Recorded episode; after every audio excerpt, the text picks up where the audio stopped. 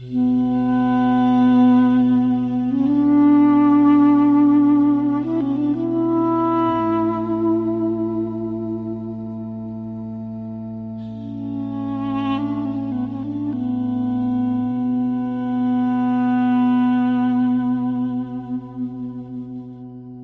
at the dawn of the new year 2018, it's appropriate we talk about monsters.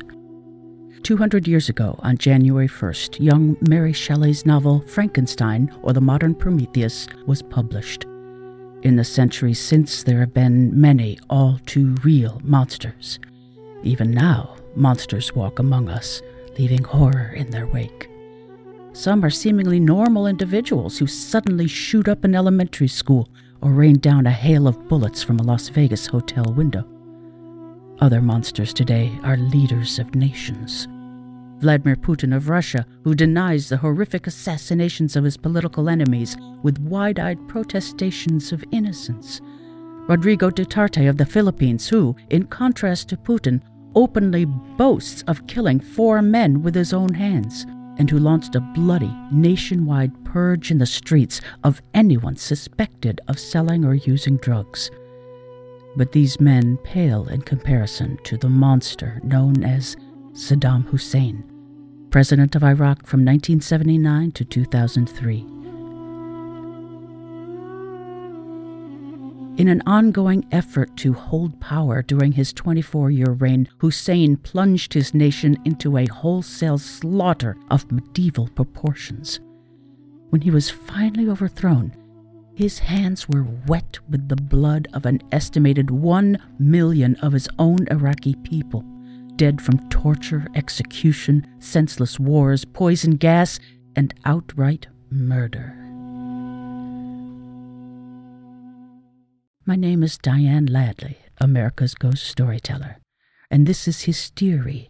It's history that lurks in the shadows.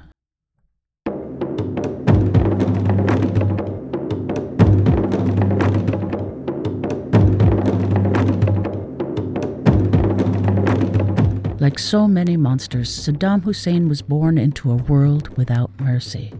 His clan lived off piracy along the Tigris River with an ultra violent, ultra macho culture. His mother, deeply depressed by the death of her older son and the mysterious disappearance of her husband days before Saddam's birth, couldn't bring herself to love or nurture her new baby. As a young boy, he was brutally beaten by a harsh stepfather and learned how to shoot, torture, and kill men without hesitation. Eventually, he ran off to live with his uncle in Baghdad, the teenage Saddam revered his uncle and was profoundly inspired by his devout Sunni religion and ardent nationalist politics. He joined the Ba'ath Party, which believed in glorifying all things Arab and unifying the Arab nations into one state. Unfortunately, this meant that others living there, the Kurds, Maronite Christians, even other Muslims like the Shiites, would have to go. At age 22, Saddam was part of a botched assassination attempt on Iraq's President Qasim. With a bullet in his leg, he fled to Egypt, where he attended law school and bided his time. Iraq was aflame with political revolutions, and four years later he returned. He was imprisoned for a while, but continued to build his political power base even behind bars. Finally, in 1968, he joined in on a coup that overthrew the government and became deputy to the president. But Saddam was the power behind the throne. It was his name the people cheered when he brought electricity, paved highways, good healthcare, education, and jobs to the masses. He achieved this by nationalizing Iraq's oil industry, putting untold billions of profit in his hands. During this time, Saddam also assembled powerful paramilitary groups utterly devoted to him. His People's Army mercilessly used torture, rape, and assassination to protect their beloved leader from any opposition, real or imagined. In 1979, Saddam forced the president to retire and stepped into the position himself. His first act was to call a meeting of his fellow Ba'athist members. they listened in dawning horror as 68 names were called out and the men dragged out of the room one by one. Then Saddam handed rifles to surviving members and personally joined them in gunning down 22 of their begging comrades. The remaining 46 so called traitors were hanged.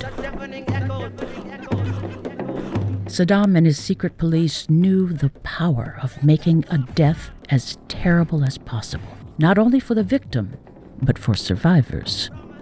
Force a son to shoot his father in the head demand a beautiful wife have sex with the prison guards on the promise of releasing her husband, only to have them demand her daughters as well. They'd set the prisoner free, but behead his wife and daughters in the market square, naming them prostitutes. The former prisoner would live with the horror and guilt for the rest of his broken life. Countless horrific practices like this spread fear across the country and silenced critics, tales of fingernails extracted, eyes gouged, genitals shocked, and heads drowned in tubs of pig's blood or piss. Simply leaving the house in the morning for work, school, or the mosque carried the risk of never being seen again, vanished, plucked from the street by Saddam's secret police. But even worse was when they were returned.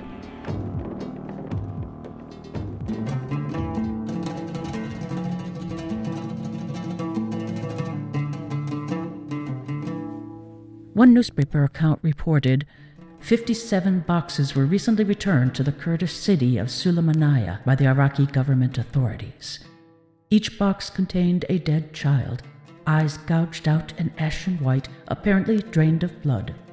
The families were not given their children, were forced to accept a communal grave, and then had to pay 150 dinars for the burial.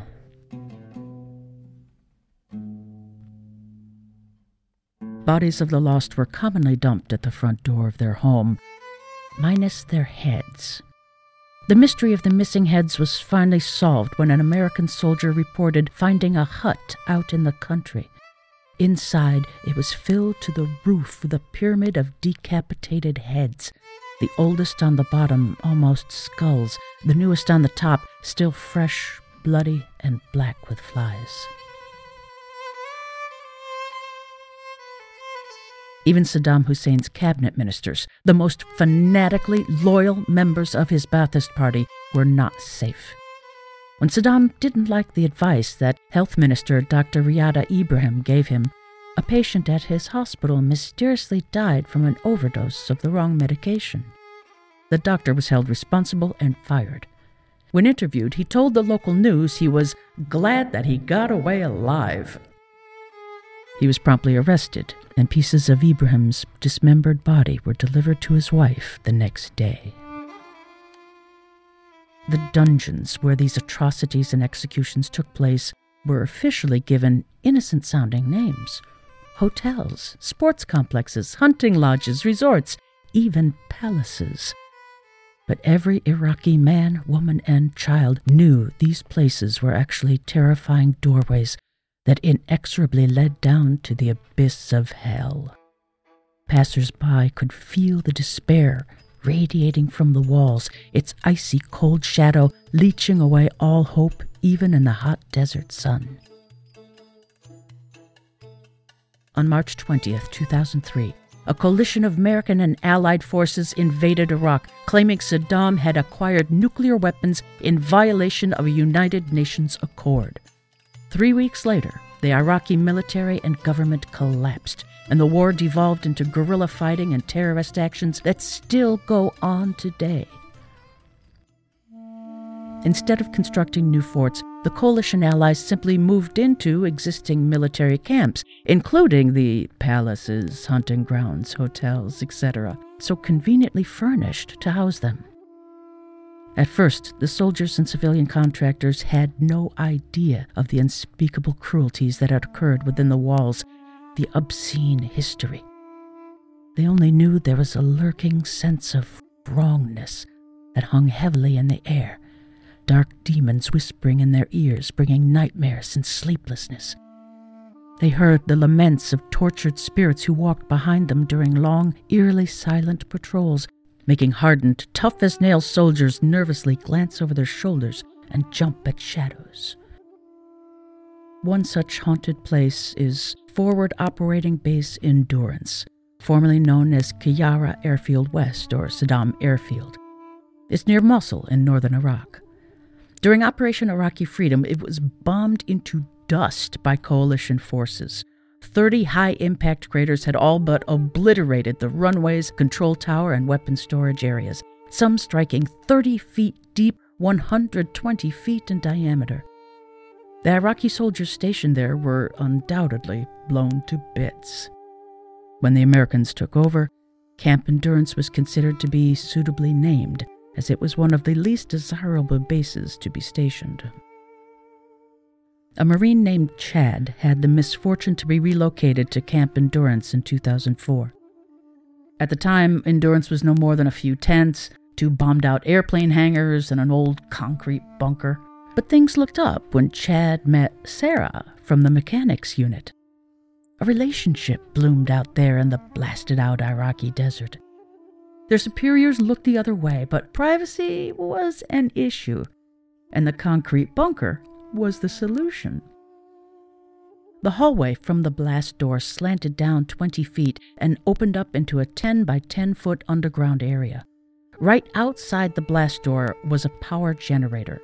When the door was closed, the loud noise of the generator was muffled, but if some snoopy officer opened the door, the noise would suddenly be a deafening roar, giving the lovers time to get decent and play innocent. Chad even fashioned a bed for them from the unit's supply of lumber. But something happened to stop the bunker visits cold. On the second night in the bunker, Sarah shook Chad awake. He started to speak, but her hand covered his mouth. She whispered in his ear, There's somebody in here with us. Chad figured some hedgehogs had found their way in down there. That part of Iraq is riddled with them. But then he heard it. Heavy, booted footsteps moving over the concrete floor without hesitation in the pitch black. Alarmed and angry that one of his buddies had somehow snuck in to give them a good scare, Chad fumbled for his flashlight and turned it on. But the bunker was empty. Neither of them had heard the roar of the generator get suddenly loud, so they knew no one had opened the door. Chad felt the tiny hairs on the back of his neck rise up. But he still blamed it on hedgehogs. The next night, desire overcame any nervousness about staying together in the bunker. They fell asleep in each other's arms. But Chad awoke hours later, his nerves already frozen with fear. He distinctly heard a voice whispering over in the corner of the bunker. To his horror, he heard the same heavy, booted footsteps walk across the floor, heading straight for the bed. Chad shook Sarah awake, then dived for his flashlight and snapped it on, pointing directly at the sound of the footsteps. The light revealed no one there. Again, the blast door was firmly shut, just as they had left it. On the third night, Sarah announced aloud to whoever or whatever it was that she was not in the mood for any fun stuff, so quit walking around because both of them seriously needed some sleep. Chad teased her a bit, and they laughed, convinced that there was a natural explanation. But again, in the dead of night, Sarah shook Chad awake. Together they sat in total darkness, barely breathing, listening to whispers coming from the far corner. Two different voices this time. Then the footsteps approached the bed again, deliberate, heavy boots in the blackness. It walked right up to their bedside and stopped for long, paralyzing moments.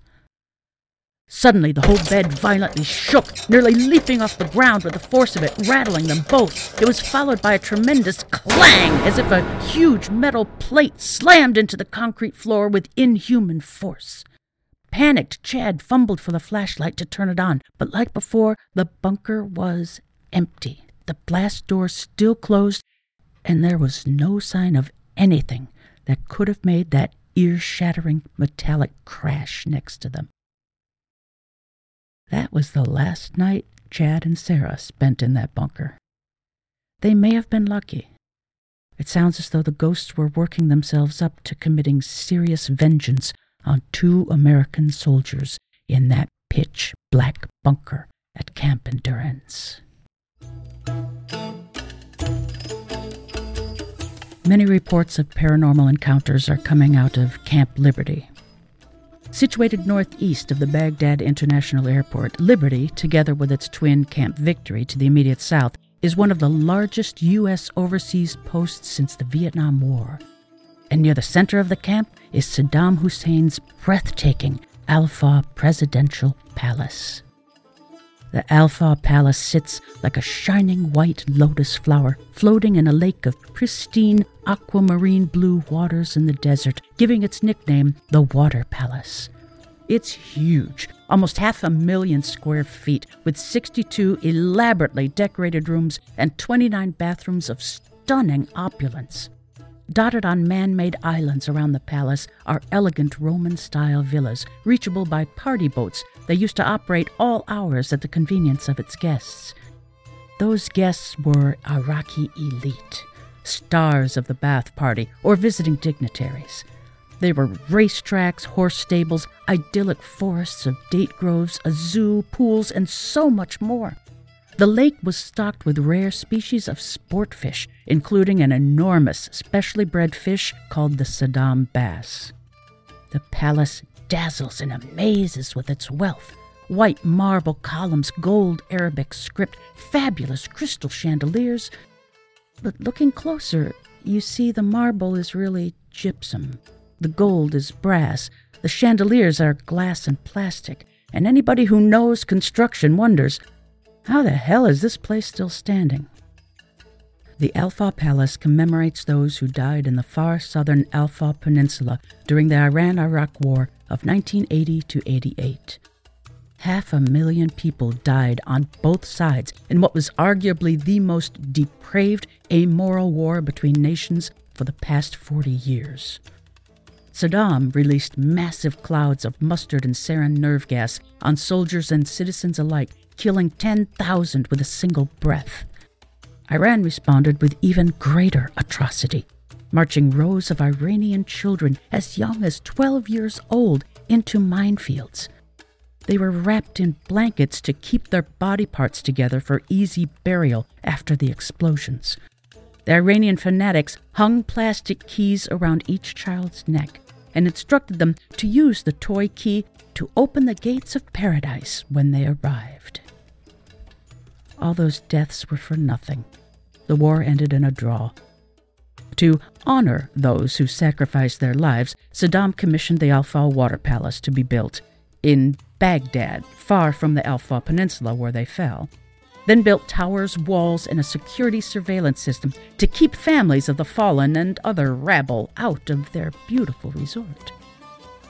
That year, a severe drought had decimated crops across the region, threatening famine. Yet Saddam didn't hesitate to use precious water resources and shut the entire city's water supply off for three days to fill the new man made lake. Just imagine the outrage if President Donald Trump shut down the water to New York City for three days to fill his new swimming pool. But that's exactly what Saddam Hussein did, and no one dared say a word.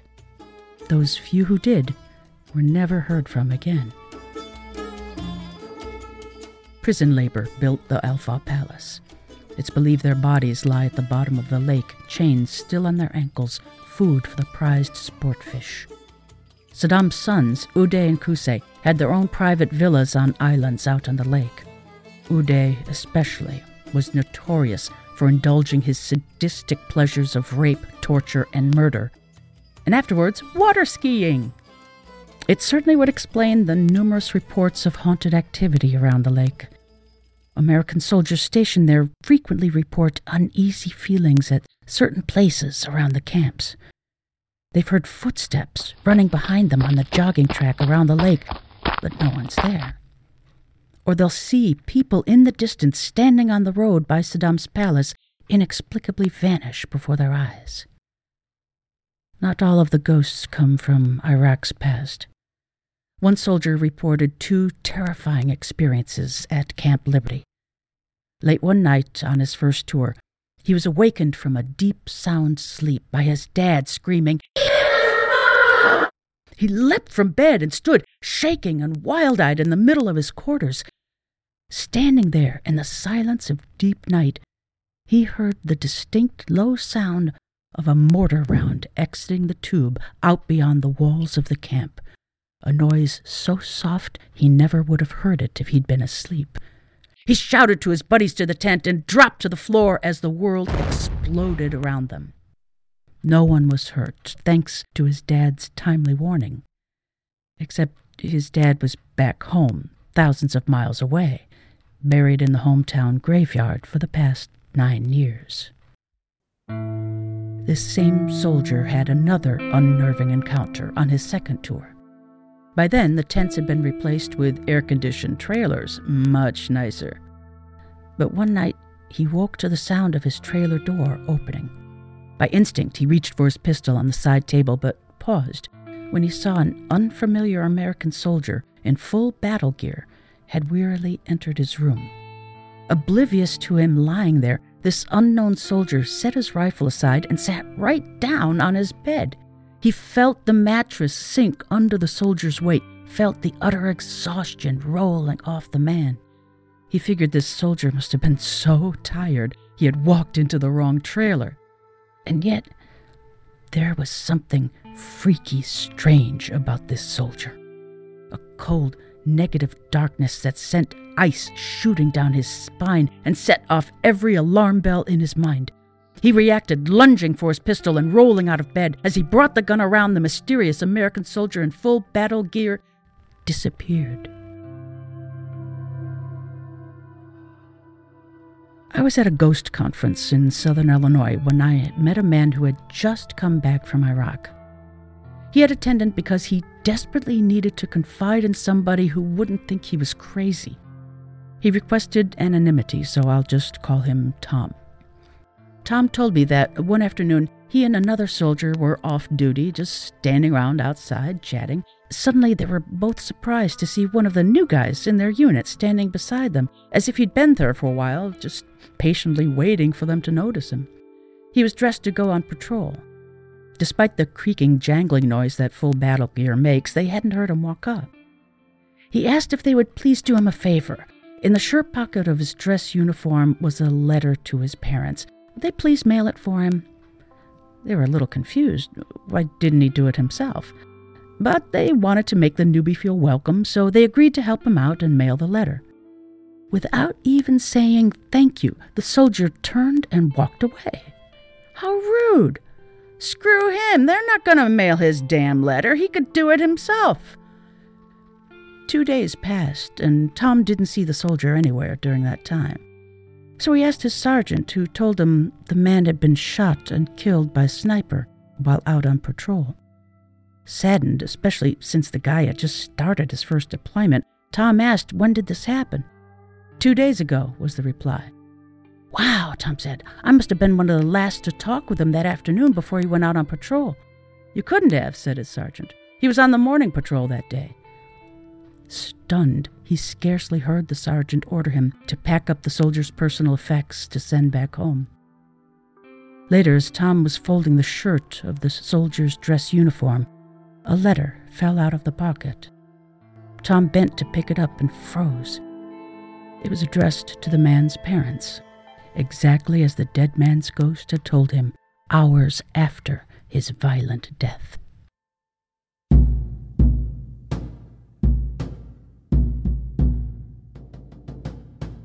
In October 2004, ghost hunter and author Dave Goodwin turned in his EMF ghost meter for his rifle when his National Guard unit was called to duty in war torn Iraq. He was stationed in Camp Victory in Baghdad, but soon his engineering team was ordered to Camp Redemption to upgrade the buildings there into a top notch military detention facility. It would be a gift for when we eventually turned it over to the new Iraqi government. That expensive gift was meant as an act of contrition in America's attempts to redeem ourselves. For you see, Camp Redemption used to be called Abu Ghraib Prison. In 2003, tabloid pages worldwide were plastered with images of piles of naked Iraqi prisoners, hooded inmates standing on buckets with non electrified wires connected to their genitalia, and other atrocities committed by a small group of American servicemen and women. The images shamed the honor of U.S. forces and reignited resistance within Iraq as a rallying cry of outrage that inspires terrorists to this day. But long before then, Abu Ghraib prison was synonymous throughout Iraq for cruelty and torture. It was a symbol of terror that Saddam freely used to control the populace and crush all resistance. The grimmest of all Saddam's dungeons, once captives saw the high, menacing gates of Abu Ghraib, even the most unflinching protester would break down sobbing, knowing their life was over.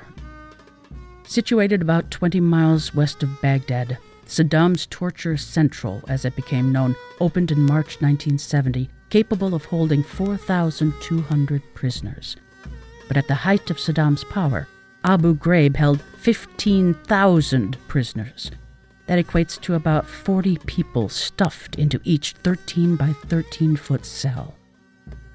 Those lucky few who survived Saddam's slaughterhouse at Abu Ghraib were gaunt trembling shadows of their former selves. They told tales of savage beatings, humiliation, brutality, electrocution, starvation, thirst. They spoke of the bored, pitiless guards who force fed them shredded plastic strips just for fun. And in every cell block were giant wall murals of Saddam Hussein watching over their tortured despair with a broad, fatherly smile. In 1999, Amnesty International complained about the overcrowding and abuses in Abu Ghraib. This irritated Saddam, who responded by ordering a secret prison cleansing drive. Using a satanic arithmetic, prison officials calculated the rate of executions needed per hour to bring the levels down to what the human rights group demanded.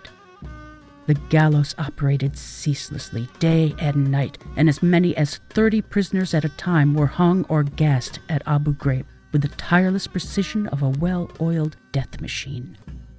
Thousands of political prisoners, whose only crime might have been a complaint about Saddam overheard at the officers' school, were systematically exterminated. Often their wives, children, parents, even cousins were dragged to the prison to suffer horrific deaths as human guinea pigs for the chemical and biological weapons developed by Saddam's pet mad scientist and fellow monster, Ali Hassan al Majid, better known as Chemical Ali. Three years after that mass cleansing of Abu Ghraib, the prison was full to bursting again. Heedless or ignorant of what happened before, President George W. Bush also condemned Saddam Hussein for the extreme human rights abuses at Abu Ghraib. This time, the dictator announced a general amnesty for nearly all the prisoners. He freed them. Reporters from the West were invited to witness the release at Abu Ghraib. The freed prisoners, skeletal, scarred, and trembling, were met by their families, and their reunions were nearly hysterical with joy. Saddam had obliged President Bush and his detractors. But within a month, his secret police swept up all the same people they had just released, and Abu Ghraib filled up again. That month of freedom turned out to be just another gleefully sadistic move in Saddam's game of genocide against his own people.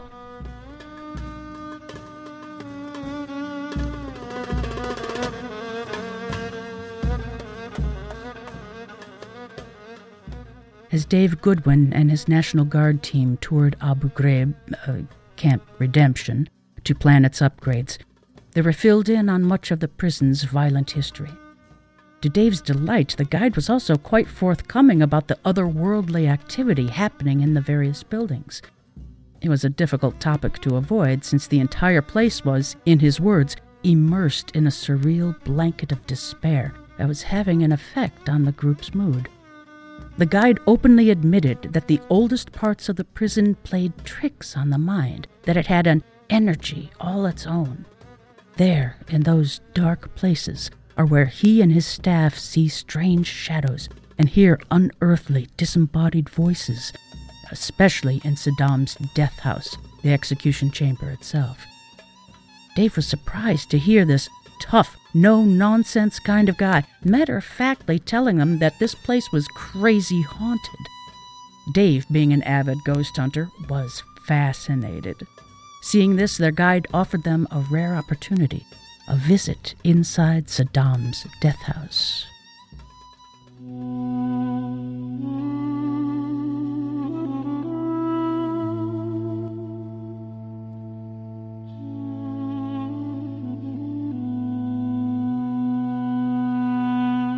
The one and a half story building inside the Abu Ghraib prison was perfectly average and unremarkable. Yet as they approached the gate, Dave could feel an undeniable dark presence emanating from the whitewashed block concrete, and he felt the unnerving sensation he described as a thousand unblinking eyes staring at him. The tiny hairs on his body stood straight up as they grew closer to the building, and the entire group fell strangely silent. Dave recalled only one other time where he had felt emotion of that magnitude when he had toured the notorious Nazi concentration camp of Dachau. As the guide fumbled with the lock, he confessed that on one occasion he had been suddenly overwhelmed with the feeling that the thick iron door of the death house was going to slam shut behind him, locking him in there forever. It terrified him. He knew the feeling was irrational. He'd even had the keys in his pocket, but he just couldn't shake the disturbing mental image. It unsettled him even now, he admitted. The door opened and a cloud of cool, damp air, laced with the scent of rot, old blood, and decay, filled Dave's lungs. Fear, despair, and impending death resonated from the walls, emotions forever embedded deep within the concrete and mortar. The gallows was simple two trap doors, two nooses tied to iron beams, two long drops into eternity. Below the gallows and down a short flight of stairs was the gas chamber. During the prison purges, the fateful sound of the trapdoors would have been as regular as clockwork and the entire building would have reeked of acrid chemicals. No one spoke as Dave and his fellow engineers snapped photos, then gladly got out of there. It was much later when they all compared photos that they noticed something peculiar. Out of all the photos they had taken that day, both inside the buildings and out, only the ones from the death house were marred by strange floating orbs they appeared there on all of their cameras. Dozens of orbs, unevenly lined up above and below both the trap doors, as if the energy from the condemned were reliving their final moments over and over on the gallows in Saddam's death house of Abu Ghraib prison. Like all monsters, Saddam Hussein and his two twisted sons were hunted down and sent to hell. Uday and Qusay were killed in a three hour gunfight with U.S. forces in July 2003. And in December that same year, the Lion of Iraq, Saddam Hussein, was dragged out, cowering from a hole in the dirt near his birthplace of Tikrit. He stood trial for crimes against humanity and was hanged three years later.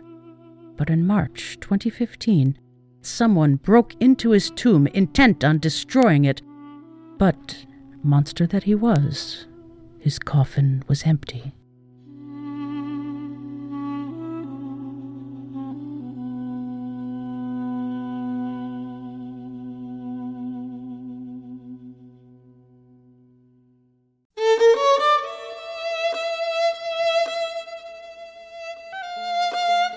For more on Dave Goodwin's experiences with the ghosts of Abu Ghraib prison and to see his photo of the orbs in the death house, I highly recommend you visit his website, militaryghosts.com.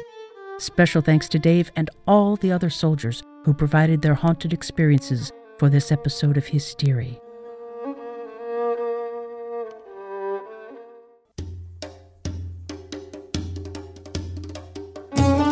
Hysteria is written, researched, and produced by me, Diane Ladley, America's Ghost Storyteller. And now for the new Dedications feature. Get it? Dedication? A shout out to Carol C., Lori K., and Lori W., fans who have kindly slipped me a tip by way of patreon.com. Thank you, ladies. As a disabled woman trying to get by, your financial encouragement means the world to me. Not only will their names be enshrined as valued heroes throughout history, they'll also receive special rewards based on their level of support. What rewards, you ask? To find out, go to the Hysteria page on patreon.com, the crowdfunding site for creatives. That's P A T R E O N, patreon.com. And will you do me a really quick favor while your podcast app is open and take a second to rate this episode of Hysteria? Four and five star ratings are pure gold for podcasters. And next time you're on Facebook, come say hi to me. I'd love to hear from you. Just search for the Hysteria podcast page and send me a friend request. Then share it out to your friends so they too can enjoy Hysteria's creepy, true, and free ghost stories. And finally, thank you so much for listening to Hysteria. It's history that lurks in the shadows.